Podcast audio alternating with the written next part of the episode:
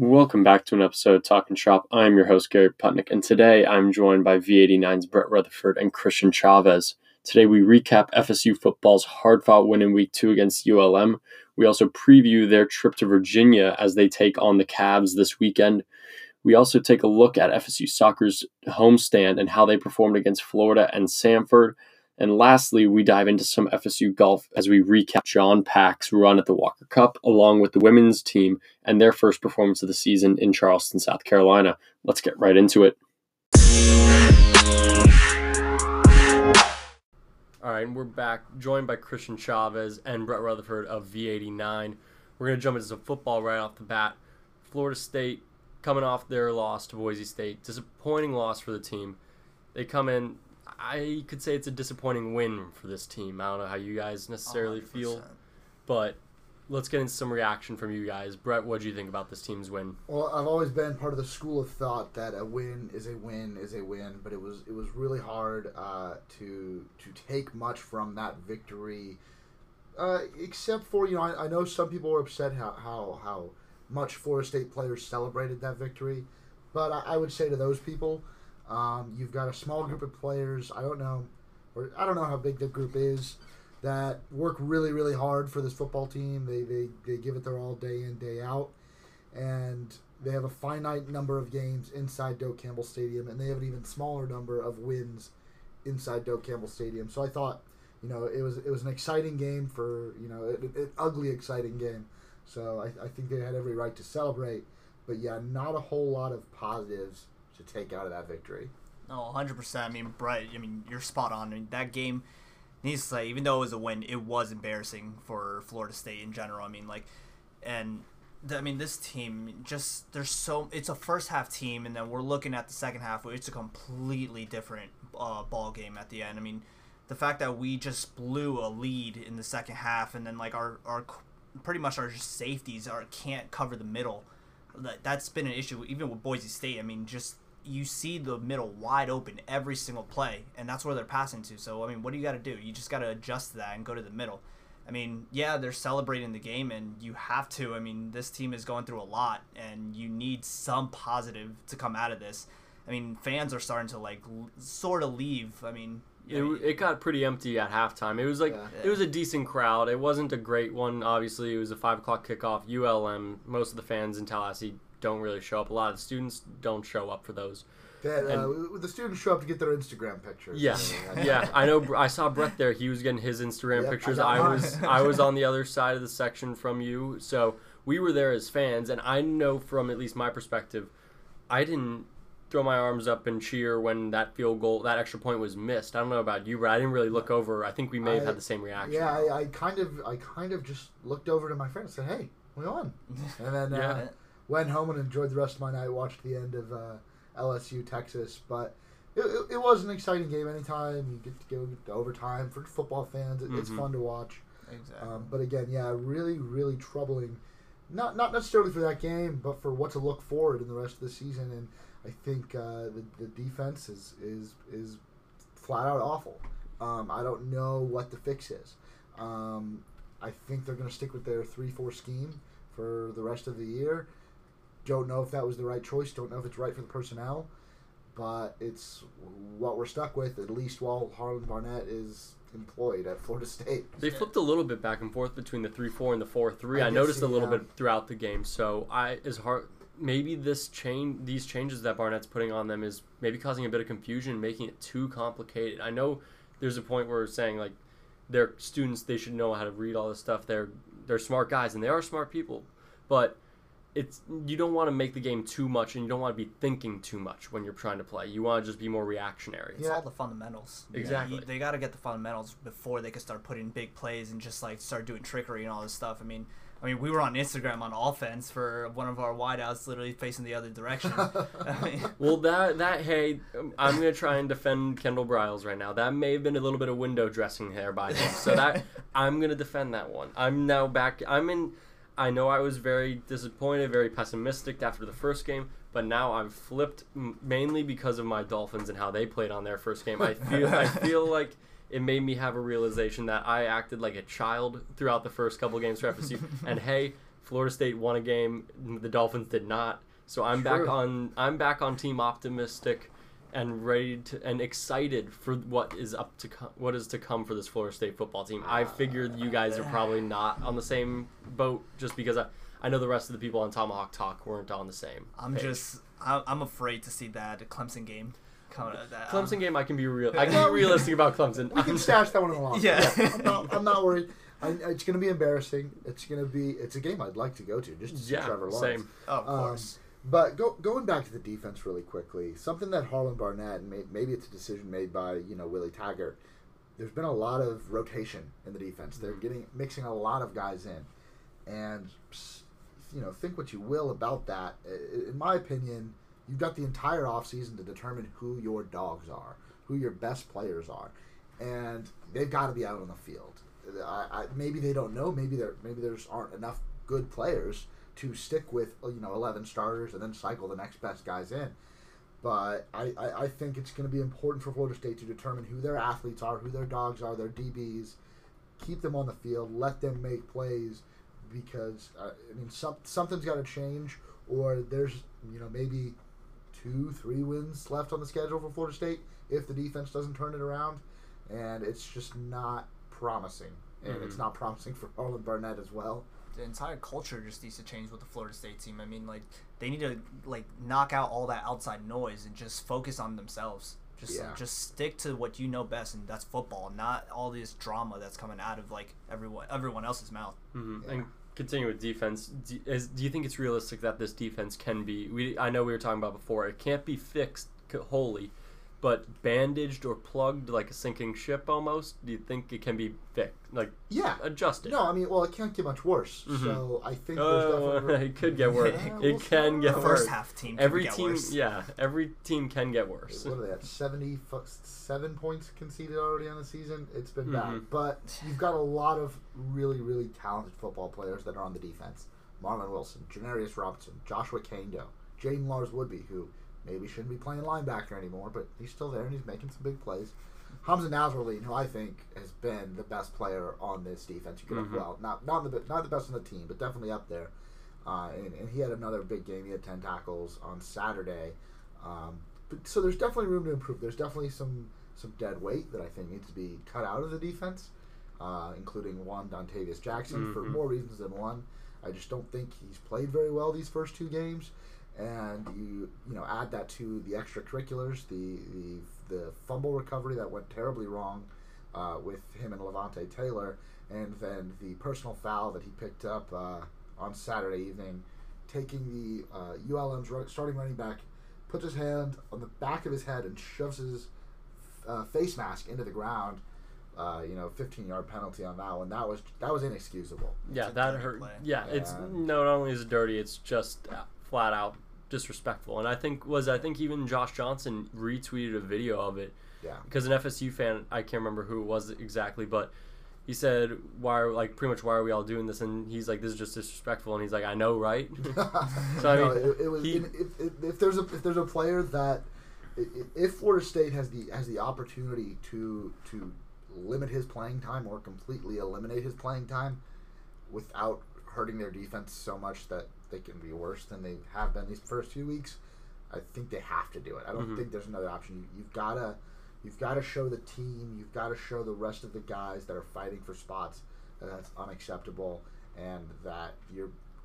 I, I think it's. I think it would be an improvement if he went on the field. Mhm. And with that, if he continues to get that kind of frustration, because obviously that was just pent up aggression and frustration out of being kind of torn apart by that, by Josh Johnson that whole game. Imagine what he's going to do if once he gets to Travis Etienne. Yeah. No, if he's doing that to Josh Johnson with ULM, the, Etienne and Lawrence are going to be all up in his head. But, but in terms of his play too, I think I think he looks lost out there, and, and whether that's that's on him or whether that's on Harlan Barnett and, Mhm. and the defensive coaching staff, uh, he, he he's not hitting the right gaps. He's he's not making the hits he needs to. He looks lost out there. He looks hesitant, and I think that's the case for most of the players. But it's something I've noticed out of Dontavius Jackson specifically over these first two games. I mean, another thing is a lot of these players. I mean, they're just trying to get the big hit, that fumble hit. They're Yeah. not. They need to go back to just wrap your hand arms around the player and bring him down smooth. Don't try to go for the fumble because that's not going to happen all the time. Mhm. That's how I play Madden generally. I go Yeah. for the big hit. And I hits- just try, hit stick. It's, I'm always hit sticking and I'm always missing tackles. That's how I play Madden generally. Big high risk, high reward. Exactly. thing. Like. Generally, if it's the quarterback, I'm gonna try and blow him up, but it's okay. But uh, is there anything that is there any bright spot that you guys saw out of this game, whether it be on offense or defense, other than Cam Akers? We know Cam Akers did a phenomenal job. 36 carries.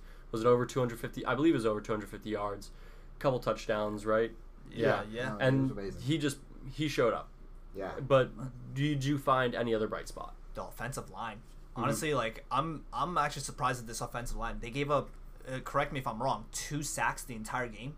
I mean that that is in a big a big improvement from last year. The fact that they're able to just hold off, like actually hold off these defensive linemen compared to last year when literally e- it felt like every play was another sack.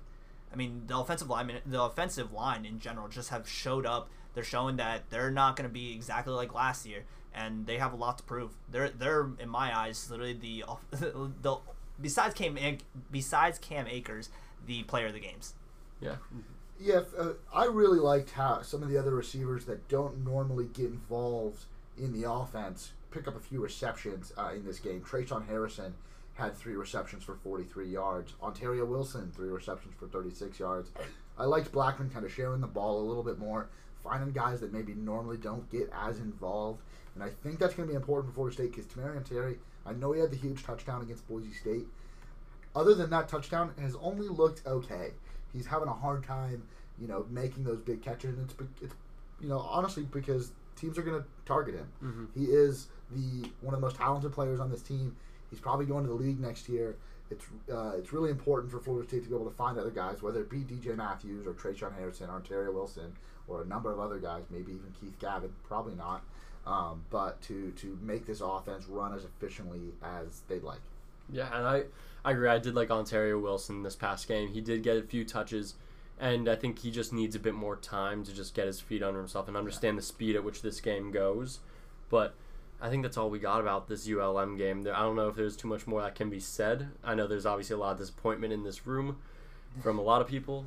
No, but Uh, Ca- Cam Akers is gonna is gonna win Florida State football games. I don't know how many games they're gonna win, but the ones they do, Cam Akers is gonna play a huge role. Just carrying Do you, the team do you Fourth think in he, the nation in rushing. I mean, he's been absolutely amazing. and the ACC Player of the Week. Yeah, from the yeah for the or was it ACC Player of the Week or just ACC Running Back of the Week? Because I saw Run- that- running back of Okay, the week. yeah, because I saw that. I wasn't sure if I missed something else. But do you think he wins a game possibly with his arm for FSU? Because I know he had that one pass against Boise. I'd, I'd, I'd love to see Florida State use Akers in more ways than just running the ball, and I think it's possible. I wouldn't. I wouldn't rule it out. Maybe we get a little bit of Wildcat or a little bit of Wild Cam hmm um, mixed in. I think that would be really interesting. And yeah, it's. I'm really really excited for this Cam Akers revenge tour this year. Yeah, it'd be fun. I mean, that one pass against Boise, that wasn't. I wouldn't say that was his fault. It was Terry's fault. He just flat out dropped the ball. It was bad, bad receiving on his end. But let's move it on to UVA. The Noles will be traveling up to Charlottesville, Virginia, to take on the Cavaliers this Sunday or the Saturday night, 7 p. I believe 7 p.m. on the ACC network.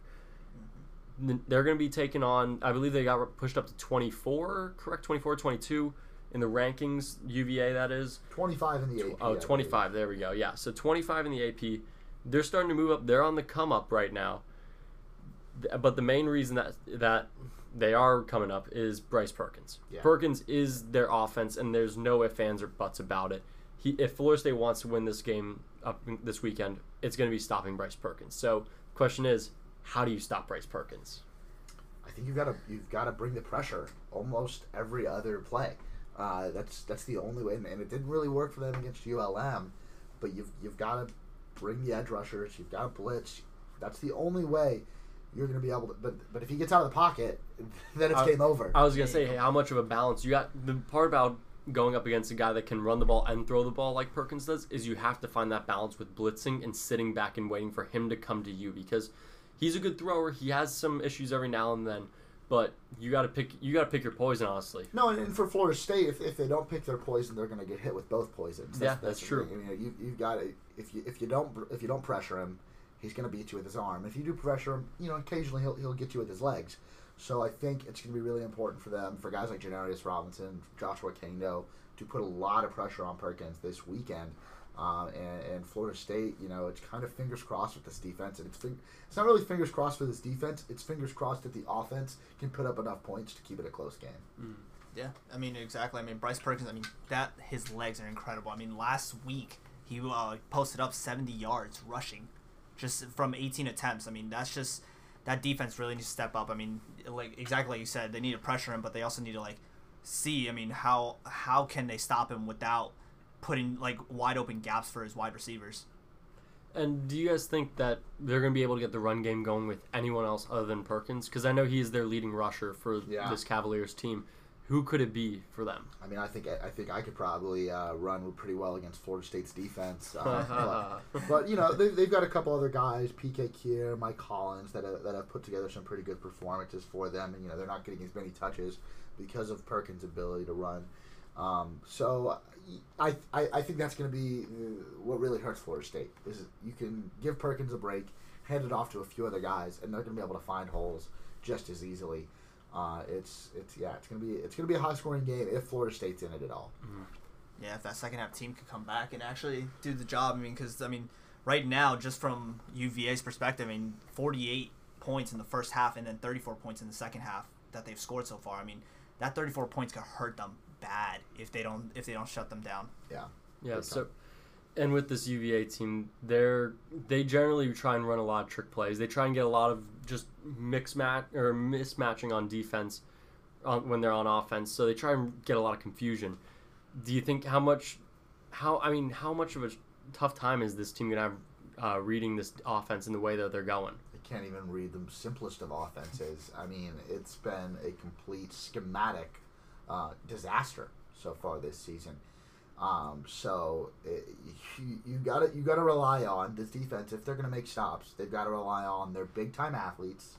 You know the Akeem Dents who had a bit of a rough game on Saturday. The Jaden Lars Woodbeys uh, to to make big plays. And I don't know with the experience they have and the way it's gone this year if you can count on that if you're Florida State. No, yeah, nothing. All right. Yeah, it's it's tough to say really because this Florida State team, like you said, does have tough time even reading the simplest of play calls on on their side on when they're not on the ball. But the one thing that Florida State's gonna have to take advantage of is this UVA defense. They they're pr- they're pretty good. They I mean, granted, they played a game. They had a tough time in the first half against Pitt, and then they they had an easy day against William and Mary. William and Mary is kind of out of the question. We're not really going to talk about that game. But in their game against Pitt, they gave up 14 points. I believe but all 14 was in the first half, and then they shut them down in the second. So it's kind of the opposite of what Florida State did has been doing. So I don't know if they're going to be that same kind of team, or maybe they're UVA kind of got their confidence up against William and Mary with that. I think they had a pick six and a few other big turnovers for them in Charlottesville. So I don't. Do you guys see them having another big day? I, I'd love to see Cam Akers just put together even half the performance he did against ULM. Um, if, if they do that, and, and if Terry kind of breaks out of the you know the mini funk that he's in, uh, and, and Blackman protects the football, yeah, Florida State is going to put up points. Um, it's just a question of, of how many. and with their with the point when with their rate of which they put up the points, I know UVA head coach Bronco Mendenhall mentioned earlier this week. He said tempo was the big part for FSU and their timing because their FSU offense runs so fast that it gives the defense a little time to rest. Even when they do score, they're scoring under, under I'd say under three minutes or so on a when they're fast, but. This ends up hurting the defense a lot because they kind of just get strung out there for 40 minutes at a time during the game or whatever. So, do you do you think there's any validity to that statement that Mendenhall had? It's kind of like a double-edged sword. I mean, like you can't tell the offense, all right, slow it down. I mean, if you have the defense on its edge, don't slow down your momentum. You got to keep it up. You Mhm. got to just continue powering through. I mean, if that if the problem is that they're going way too fast, then I mean that defense needs to understand they're going fast. Then you need to try to figure out whatever you can do to rest, get back to your uh, normal state, and get back out there if you have to. I mean, you just can't stop a momentum if it's going fast. No, it's, it's easy to, to put some blame on the offense and how fast paced they are, and they've had like 20 second drives. Um, but but the defense, sometimes the defense has to get themselves off the field. And when you're allowing first down after first down after first down, you're not helping yourself. And that's from, from the opening kickoff before the offense might even take the field. So the defense, as well, I don't I don't think there's defensive players out there, you know, blaming the offense. I think it's more so from parts of the media and, and the fan base. Um, but yeah, the defense they they've got to they've got to help themselves a little bit too. Okay, and do you, what do you think UVA is going to try and do to exploit f- this flaw, you could call it, on offense and defense? If if if I'm UVA, I let Florida State try to make big plays. Um, Blackman is probably good for one or two really big mistakes when they're trying to force the ball downfield, uh, and then get you, get your offense back in the field and let Perkins kind of run it down our throats. Yeah, and I definitely think Perkins is going to realize that there's a hole right up the middle for that defense. Yeah. Florida State, they just don't know how to read their man. They can like they'll play zone, but then they don't understand if there's a guy running up the middle. What do you do? You come and block him. Like you gotta you gotta get your man. Yeah. That's what they're going to exploit. And, and, uh, and a couple quick factoids. You look back in the week one when, when Virginia played Pitt, a Power Five and ACC Mhm. opponent. Uh, Pitt's leading rusher in that game, AJ Davis, only picked up 25 yards on the ground against UVA, and maybe that's maybe that says a little bit more about AJ Davis than it does about the U, U, uh, UVA defense. But it's kind of scary if you look at Florida State, you know, how much they've had to rely on the run game these first two games just to pick up one win against ULM. Uh, and another, the other one going back to 2009, the forgotten de- decade, Hmm. the end towards the end of the uh, the Bowden uh, era, uh, Florida State, in coming off of a win against a weak opponent in Jackson State, where they only won 19 to nine. So some similarities between that game and the game against ULM, really weak opponent at home that you barely beat. Then to go on the road, a, a true road game. Florida State in 2009 went to BYU to face the uh, Bronco Mendenhall led Cougars, and they won. And so now they're going on the road to UVA to face another Bronco Mendenhall led team coming off an ugly win. I mean, I don't know. Maybe, maybe there's a chance. Yeah. I What mean, was I'm- the score of that game against BYU? Uh, I'd have to, I'd have to pull it up. I think they, they beat them pretty handily though. Um, I, yeah, I think because I think they really turned it around, and, and that BYU team went like eleven and two that season. Mm-hmm. Um, yeah, it was fifty four to twenty eight Florida State. Wow. So a huge, huge day. Christian Ponder tore them up. So Christian DJ Ponder. Manuel got in the game a little bit too. Wow. Nice. Yeah, so I think uh, I, I, don't, I don't think it's going to be quite as easy for Florida State this time around against Bronco Mendenhall, but I'm saying there's a there's a chance. There's a chance. There's always a chance. And speaking of chances, what chance do you give FSU of winning this game this week in Charlottesville? It's very slim for me. Slim. Uh, Oh. I, I I know that we it's tough being part like trying to root for this school and just trying to see that this school can actually like outperform everyone but it's just like realistically this defense hasn't improved. The offense i mean they're just a first half team. So i mean I, it's very slim to see this florida state team come out of uva with a win. Uh, what do you got for the score? score? It's gonna be a blowout. I think it's gonna be 42-14 UVA? uva You, oh Lord, Yeah, jeez. if, if, if, if I'm putting my money anywhere this weekend, um, it's going to be Virginia against the spread. if I if I were to put money anywhere this weekend, there I think it's Virginia minus seven, um, and uh, as prolific as Cam Akers was on Saturday, it's going to be hard to repeat that against a Power Five opponent, especially one that has been as good as Virginia has, and the defense is is a is a dumpster fire. You know, plain and simple. Um, I'm gonna go. I'm gonna go 40 to 40 21 uh, Cavaliers. Wow. Okay, so by my math, I'm way off. Then my numbers from yesterday when we did the show, when we did talking or Tomahawk Talk, I had the Noles. I'm on back on. Like I said, I'm back on Team Optimistic. I am here for Willie. I'm here for this team. I want them to succeed. I want them to do well. So I'm taking the Noles in a nail biter, a nail biter in Charlottesville. A not too big of a scoring nail biter either. 19 to 16 Seminoles.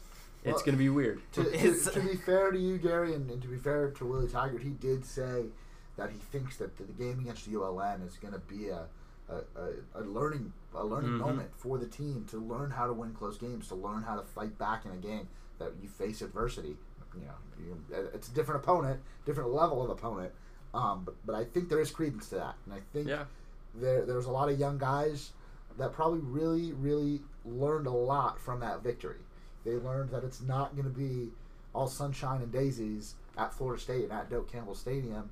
Now they go on the road, kind of get a change of pace. You're getting out of your own bed, maybe a different routine, a different game day, routine, and that might be something that turns out to be really good for Florida State. and cooler temperatures. Yeah, I was about to mention that Yeah, it's not cool. going to be as hot and humid in They'll get Charlottesville. That'll be nice. hey, it'll be nice. It'll be nicer weather. What I'd assume it'd probably be in the 70s around kickoff in Charlottesville. That was last week. We should- last week it was in the seventies. In- should go to 75. Oh, up there or Up down? there I was about to say. I was about to say. No, I, was not about, here. I was about to say. Lord knows it wasn't 70 in Tallahassee last I'm still Saturday. burnt. yeah, exactly. I'm still trying to rehydrate really from that weekend. But let's okay. That's enough on football. We've had our time for football. We've had our time to vent. It's time to move on to a team that doesn't generally disappoint uh, FSU fans, and that is the FSU women's soccer team. Not really the, just the women's soccer team, just the FSU soccer team Yeah, that's the only Yeah, because they are the only FSU soccer team, and they came off a re- they came after losing going 0 2 on the West Coast against UCLA and USC. They come back home, take on the Gators, defeat the Gators two to one, and then come and then blow out, dominate the Samford Bulldogs six to nothing. Were you guys worried after the 0 2 West Coast swing? I wasn't honestly, just because like if you look at last year, UCLA and USC came down to Florida, and Mhm. they did. It was the exact same thing. I mean, my thought on that was if you come out with at least one win, all right, that's fine. But if you didn't come out with any, I wasn't gonna be disappointed. That's mm-hmm. tough. You're going across the country. You're playing at at a stadium that, or like at a time that you're really not like used to. So I mean, I'm not really disappointed about that. And like I knew they were gonna come back here fresh, ready to go. Like understand this is a Sunshine State matchup and it's a big game, so it was a really good game to bounce back. I, I- I think that road trip, yeah, you know, it's, it's really hard to expect them to go in and take both games. But with the expectations coming into this season, you're the defending national champions. It was slightly disappointing to see them go out there and drop both games, although I thought they were competitive in both of those. And then you saw a little bit of that, you know, maybe road trip hangover at the start of this Florida game. I didn't think they played very well. And, and I say that because in the second half, they they clawed their way to a victory, which was really really important to see. It's the type of wins that you're going to have to have in the ACC and, and you get into postseason play. Uh, it- some some great moments, a great atmosphere out at the Plex, uh, and, and, and a truly you know exciting game. Even though I don't think Florida State played very well for the first half and, and, and most of the second half. Well, I mean, they dominated. It felt like just from watching it, they dominated the ball throughout the whole game. The Gators just got a couple lucky breaks here and there, Yeah. especially when Yeah. they got that their one goal, which was a pretty nice goal. But Oh, it was yeah. incredible, So- incredible. So the Gators did get their chance, and they ended up taking the, a one nothing lead. They had a lead at one point, and then some errors came by. Their goalie, I can't remember her name. I it, from what I saw, it looked like she was anticipating a call from the ref to For stop offside, it. Yeah, yeah, okay, yeah. yeah. So she was anticipating an offside. Kind of let the ball sit there, and then McFarland steals the ball away and just taps it in, pretty No, much. and, and Kristen McFarland and, and Gary, I know you, you know she's not the quickest striker, but No. if, if, if she gets in front of goal, she she has a foot for goal. She's gonna get a lot of fouls because she's she's big and she's you know she's gonna get whistled a lot. She's not the quickest, but you get her in the box and you get the ball at her feet, and she's a goal scorer, Mhm. and that's gonna be really important. That's huge for this team. I know Florida State's kind of built around these quicker, more technical players. McFarland's not that, but she's definitely a valuable asset for this team. And this one might have been kind of a, a, a gift to her, this goal, but it, it was huge for her to be there at that moment, at that time, and, and tie up the game for Florida State. It was huge. I mean, in this game, the intensity of this game. I mean, just the pure emotion that was put into this. There was so much heart put into this game. I mean, like just watching it. I mean, I was like, this. I haven't seen this much of like a nail biter since the Florida Duke game last year, or Florida State Duke game last Yeah. year for basketball, when literally came down to the wire. I mean, Florida State lost, but still, I mean. This game just had so much raw emotion to it, and the fact that Brooke Bollinger came in the 79th minute after uh, Caroline Jeffers Jeffers, gets a red card. card. We got to talk about that a little For- bit. yeah, that was a she- dirt. It was a dirty. it's foul. just the rivalry. It's Yeah. the ri- these. There's no love lost. yeah. No, that, but- that's the excuse that you have to make for it. It's I- just the I- rivalry. I mean, I don't. I'm not gonna blame her. I'm not gonna blame her for that. I mean, it just happens. I, I didn't see it, and, and, and neither did the ref at first. He had to go to uh, Yeah, instant the- replay yeah. to VAR. He did the VAR. thing. we were all surprised. I didn't. I had no idea VAR Yeah. has made its way to the college game. But me and me, you, and my we friends were who were watching What? from the concourse. That's Yes. how packed it was. Yeah. We, had to, we had to sit up on bricks on the, on the concourse to be able to get a good view of the game.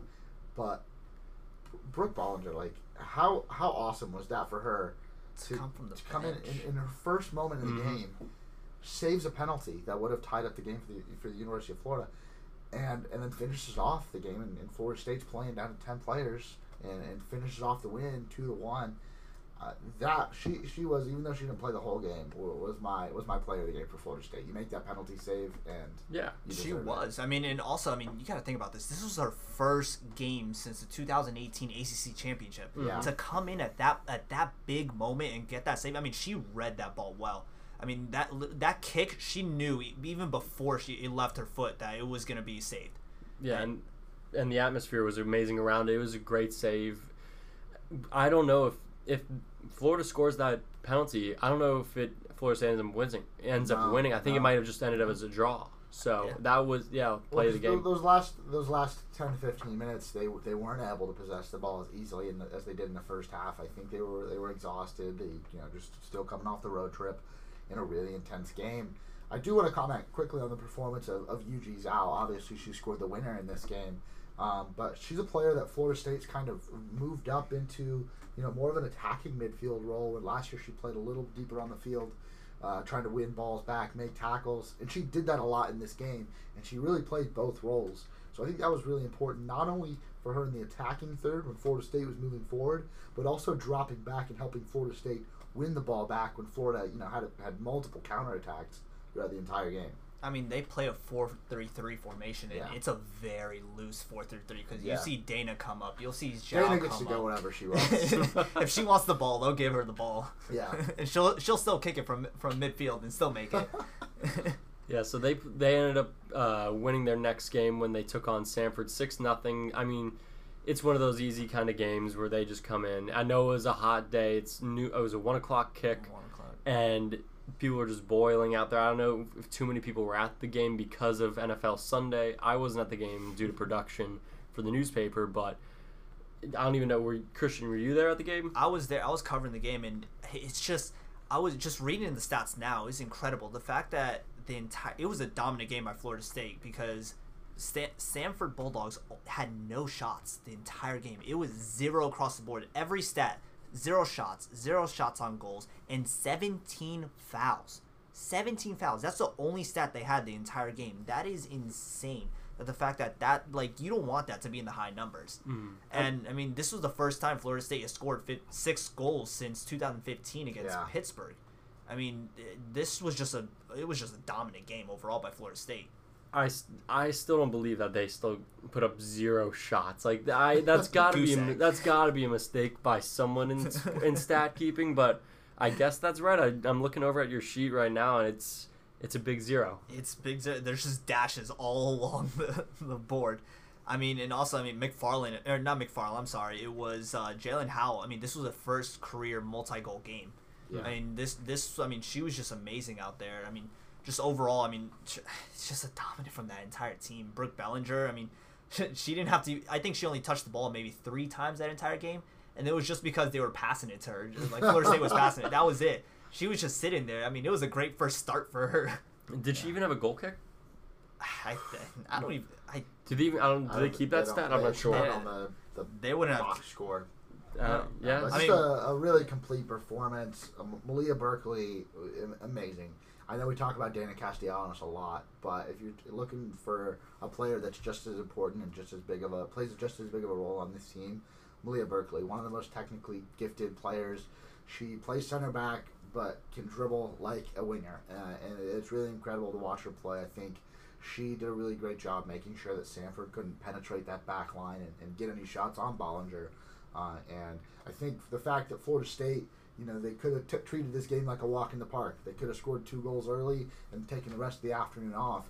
But the fact that they put six on them, I think is really important moving forward. And they were able to get, uh, Coach Mark Corey was able to get um, a lot of freshmen some playing time. Alyssa Connerton, a true freshman, um, and uh, uh, Heather Payne as well played the entire game. Um, she she's been absolutely amazing. So uh, yeah, I think a great team performance. I mean, and this is also this is not a no a nobody team. I mean, like Mark Krikorian knows the coach really well. He's he's the only Mark uh, after the after the game. He actually told uh, one of our reporters he was like, honestly, that that head Samford's head coach would be the only one that I'd send my daughter to play soccer for. That's how confident that he is with, with that with that coach. Yeah. I mean, he, listen to this. He's been coaching for 18 years. 16 out of the 17 seasons that he has worked, that he's been the head coach for that team, have all been winning records. Yeah, the only the only season that he didn't have that was in 2008 when he was nine. It was like nine, nine, and three. Wow. That that was it. I mean, it wasn't even like a losing record. He just had it was just an unbeaten record. I mean, the their head coach was just. I mean, he's a really good coach. He has. I mean, mind you, he's at Samford. It's not really like a powerhouse team, but it's still just. He's a really. He knows how to win games. Yeah, I think it's easy to, to see this game and oh look they beat them six nothing and you know it's a non power five school, but it's really not something that, that you can just ignore the fact that Florida State got goals from, from a player like Jaelin Howell who, who doesn't score a whole lot. She plays a little bit deeper on the field, and had Kristina Lynch scored in this game. Abby Newton scored in this game. They were able to to just pound this Bulldogs team no matter who they had on the pitch, and that was really important. And I think it's really great for, for some of the players that don't get as many minutes uh, to, to build their confidence moving forward as you get into ACC play. Yeah, and it was just like you guys said, a solid all around win. I know I'm not the most soccer savvy mind in the room. I'm probably I'm. I'm trying to learn. I'm trying to learn. I've said it multiple times. I'm trying to learn. But the rankings came out recently, and Florida State coming into last week, they got put as the sixth team in the nation after those two losses on the West Coast swing. They come back this week with two uh, big wins, with outscoring their opponents eight to one over that time. They stay at six. UCLA lost one of their games. They dropped to five, I believe, while UVA, USC, and Stanford all move up a spot in the rankings. Do you think those two wins for Florida State justified a possible move up, or do you think the committee got this right? I think they got it right because if you think about it, I mean, they're not top 25 teams. Even though Florida State has receiving votes, they're not top 25 teams. They're not like insane games where you like, oh my god, it's not like you're playing the number 20th team in the in the in the league anything like that or in the country. So it's, I mean, six is a good spot. I mean, they're also four and 2 Mhm. Yeah, they're four and two. I mean, you can't put you're not going to put a four and two team above UCLA, who's only lost one game, or unbeaten teams who are in the top four. Yeah. You know? Yeah, no, I, th- I think I think the, those teams at the top, the, the USC's, the UCLA's, the UNC's of the world, and Florida State is included in that, are all kind of around the same. And it's going to take, they're the same right now. And once we get into conference play, and you get to see Florida State play UNC and play a really, really tough schedule in the ACC, uh, you'll, you'll learn more about this team. You'll learn about how good they really are and, and where they should be ranked. But I think I think Christian's right. Six is fair. You, you got to win the games, and they, Yeah. and they lost those two in California.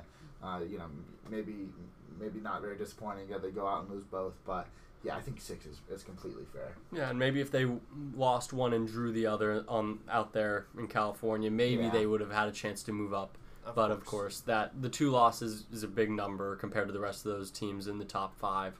So they remain at six. But going into this next week, they take on UC or University of Colorado on Thursday night, and Colorado just got put into 24. They are six and 0 on the season, and they have only one top 25 win. That was against number 24 Texas. And in their six games, they've only allowed two goals, and they have scored 11. So do you think this UC this UC I think it's UC Boulder, wouldn't it be UC Boulder? Do you think they pose a threat to Florida State this weekend or this week? I mean, like this team is going to be tough just because of the fact that they are going on. It's it's an unbeaten team. I mean, their goalie is amazing, and it, it's it's going to be a test for them to see how can they match up against a team who's unbeaten, and also, I mean, just in general, just how will they show up? Will they show up? Um, and uh, and yeah, just put just play hard ball, play full ninety minutes. Yeah, no, I, I what I what I want to see is I think they're definitely going to face a lot more pressure. Uh, you'll probably get um, Jeffers back in goal for this game. She served her suspension, um, so she'll she'll be back in goal. Uh, and, and I want to see that back line really solidify. And they've only conceded one goal at home so far this season. That was against Florida on, on Friday night. So if they can keep a couple clean sheets this weekend, they, I know they go to Villanova. I think over the weekend, that would be really huge. Just because they, they have struggled. I think they've kind of lucked out. They probably could have conceded a couple others. Um, so if their back line really you know stands tall, I, I, I that's what I'm looking for. They're going to score their goals. Deyna's going to score. McFarland's probably going to bag a couple. They're going to get goals. Uh, it, it's just a matter of can they prevent the other team? You know, can they can they not concede? Can they keep clean sheets? So you don't think Brooke Bollinger is going to start over Caroline Uh, Jeffers? I, I would I would doubt it. I th- I think Dave Jeffers is their girl, and uh, I- I mean, I but I'm comfortable if, if Bollinger does get the nod. I mean, both of them are just amazing. Yeah, They're- They, Florida State is taken care of. yeah. I mean, they're in the record books for shutouts, both of them. So So that's it's incredible. But I think I think I expect Jeffers to be back on Thursday. We'll see though. All right, and there's no shortage of shortage of keepers on this team as it seems, but they do have one more game at the end of this week. They travel up to Villanova to take on uh, what are they the Wild? Yeah, the Wildcats up there. 1 p.m. should be another one of those Samford kind of games. They Florida State comes in as the better team, but obviously there's always the chance for the upset. So that'll be Florida State's actually that'll be their last matchup before they get into ACC play with Boston College coming into Tallahassee two thir- or two Thursdays from now when we're recording this on Tuesday. So, how do you think they finish out this uh, remaining pre ACC schedule? I think they're gonna go six and two. They're gonna go into the ACC play six and two. They're gonna. I feel like they're gonna beat Colorado, and I also see Villanova. They're gonna get that W, even though it's an away game. I still say that they're gonna come out with that W and start ACC play in a really good spot. Yeah, they, they should run circles around Nova. Uh, again, a road trip though, so we, we saw how the road trip went the last time out. Definitely different caliber of teams though. Probably the weather's going to be a lot nicer. Uh, you're not playing in the Tallahassee heat in the middle of August and September. Um, but I, I expect them to run circles around the Wildcats and, and probably get a, a really easy victory. And then and then the ACC season starts and we know how tough those that Yeah. can be, um, and it's going to be uh, you know all hands on deck once once the the big dogs start rolling in. Yeah, and we'll obviously have more coverage of the soccer team as they get deeper into this ACC schedule. Let's move on to a sport that probably hasn't gotten a lot of coverage as of recently, but deser- certainly deserves it. The FSU men's and women's golf team. And men's team, one big thing that stuck out from this past week, John Pak went and participated and played, not only played, but dominated in the Walker Cup, which is the collegiate version of the uh, professional Ryder Cup, which is uh, a matchup between the best players. I know, I think the Ryder Cup or the Walker Cup is just England and Ireland, but whereas the Ryder Cup is all of Europe against America. So America against the UK more or less, but the US comes out on top. I believe it was 15 and a half to 13 and a half in favor of the boys in red, white, and blue. And John Pak, Florida State's number one golfer, comes out and, sh- and shows up. He went 3 and 0 in his three matches that he played, and he played in the Saturday foursome, he played in a Saturday singles match and a Sunday singles. And in the foursome, he went two. He won two and one. Obviously, for those that don't know golf as much at home, that means he won. Two, he won two holes with uh, one to play. So he ends up winning the match on the 17th. And then on s- the other singles match, he won by one. And then on the Sunday singles, he won two and one. So he's been balling out. I know he's ranked 19th in the world golf am- or the world amateur golf rankings. So he is obviously up there with the best of the best. I know Cole Hammer was also on this Walker Cup for the U.S. He didn't play particularly as well as Pak. So I mean, I would, from an FSU bias perspective, I would probably say John Pak is the MVP for this Yeah. USA team. Obviously, those two points that they won by mattered, and Pack was able to take all three of his matches. So that obviously could have been the difference maker if he did end up going th- 0 and 3. The United States isn't winning this thing. So I don't know what you guys. If you, I know Christian, you're not the biggest. As I'm not the biggest soccer nut here. You're not the biggest golf nut here, but he really showed up and he really played well. And I think, I think he's probably gonna. He improves every single year at Florida State. He has been playing well even in his freshman year.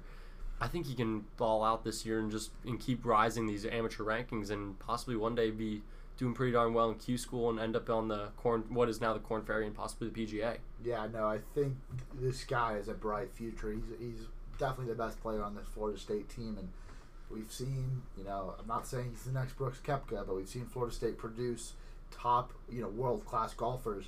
So it's it's exciting to see, you know, Johnny Pak do so well at the walk at the Walker Cup, and uh, I think moving forward, he, he, he's he's gonna be one of those guys you got to keep your eye on because he just the, the the skill he has on the golf course is, is unmatched, and uh, it's it's a guy that you know again you say they don't get as much coverage, but he's definitely a, a player, a golfer that uh, Florida State fans should be proud of.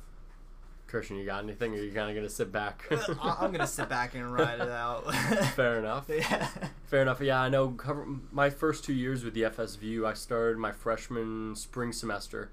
I got. I was my beat's been the golf beat, so I've loved covering this team. This team is so great to watch. Coach Trey Jones, so, is a great guy to talk to if you ever want to talk golf or anything Yeah. about with him.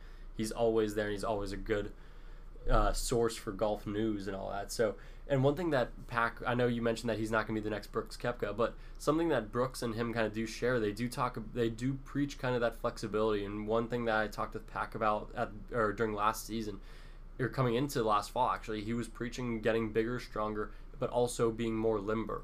Because obviously the rotation, your rotational movement in golf is such a huge thing, and if you're stiff, you're not going to be launching the ball as far as you should be. So he's been improving on that, and obviously it seems to be paying off as he's now 3 0 in the Walker Cup, 19th in the world, and number one on Florida State's team. We're not really going to delve into the rest of this, uh, the men's team, but we will dive into a bit of the women's team. They play. They just finished up their first tournament of the season today, in the in hosted by Univer- or was it South Carolina Charleston. They uh, ended up finishing tied for seventh out there. Uh, Be- or yeah, Beatrice Wallin finished seventh in the individual rankings and helping her team obviously finish seventh in the team rankings out of 17 opponents. So it was a solid day for Coach Ballen's squad. A solid week, really. I know they could have probably finished better. I know they have some really good players. Frida Kinhult's the number three women's amateur in the world. Beatrice has been playing very well as of recent, and Amanda Doherty. Those are just their top three, and they've all been playing well. Amelia Williamson had a one heck of a summer. If you followed, if you follow FSU golf on Twitter, they were just blowing up every other week about Amelia Williamson. She kept winning, whether it be with the Norfolk, the Norfolk team Norfolk for the one of the East County championships over in England, and to other tournaments around the around Europe. She was playing solid. So this team for Coach Bond is poised, I believe, to have a, a pretty big year. Yeah, I think uh, there's some really, really talented golfers, but what's going to help this team a lot is how deep they are. There's a lot of different golfers on this women's team that Florida State can depend on, and that's going to carry them throughout this season. Christian, you got anything, or once again sitting mean, back? I, I mean, I covered this story today actually for my shift. I mean, all I know is that Wallin she uh, scored a single best round in the in her first round with a par sixty seven, right? yeah, Florida State actually had saying th- that right? yeah, they, well, she shot. Yeah, she shot her best round of her career with a 60, uh, 68. Sorry, Beatrice had a 68, while Amanda Doherty and Frida both had 67s throughout the tournament. So you can, when you're shooting low scores in the 60s, you're setting yourself up to be in the top 10 eh, possibly in the top five. It's just all about what you do on those other two rounds or four ra- or three rounds, depending on how long this tournament is. So the team finished pretty solidly with their average scores. Beatrice had a 70.33 stroke average, Amanda with 71.67, Frida Kinhult with a 71.67 as well, Amelia Williamson with a 75.33, and then Caroline Hodge, who's a new name who really didn't get as much time last season. I believe she might be a freshman even. I got I haven't really looked into this new lineup yet for Florida State's women's golf team, but she had a 78 point, I believe 78 point something. So she or 78 flat. So there were a little bit of struggles here and there, but at the end of the day, this team is in a good spot, and I think only time will tell. Once we get to the spring, I think they're going to be firing on all cylinders. Yeah, Nothing else? Yeah. All right, sweet. Yeah, that's that's talking golf. I know we have some of the best golf experts in the business here, but for sure. yeah, I Go don't to know. Top Golf, you know. Yeah. like, I, Oh. I, I, I could play there. See, I don't like top golf as much. Messes up my swing. I, wa- I was really disappointed. Like, I, I don't think there's a full uh, 18 hole mini golf course here in Tallahassee. Mhm. So that's something I'd like to see change here in the near future before you know I graduate. Um, so yeah, I'm a, I'm a huge putt putt guy.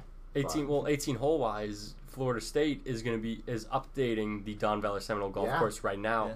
i don't know if anyone else is excited as me to play uh, play on this course jack nicklaus is, des- uh, is designing it the golden bear he coming from south florida and going to a lot of ga- uh, a lot of tournaments at pga national he just does a phenomenal job he knows how to design a course if you look at the bear trap at PGA National. It is one of the toughest three stretches of holes in all of golf, and you can ask any player on the PGA, and it will tear them apart every Yeah. single time. But obviously, Tallahassee's golf course at Don Veller Seminole Golf Course won't feature as much water as the Bear Trap or PGA National as a whole. It will feature a lot more elevation, possibly a lot more. I don't know. I haven't seen the course yet.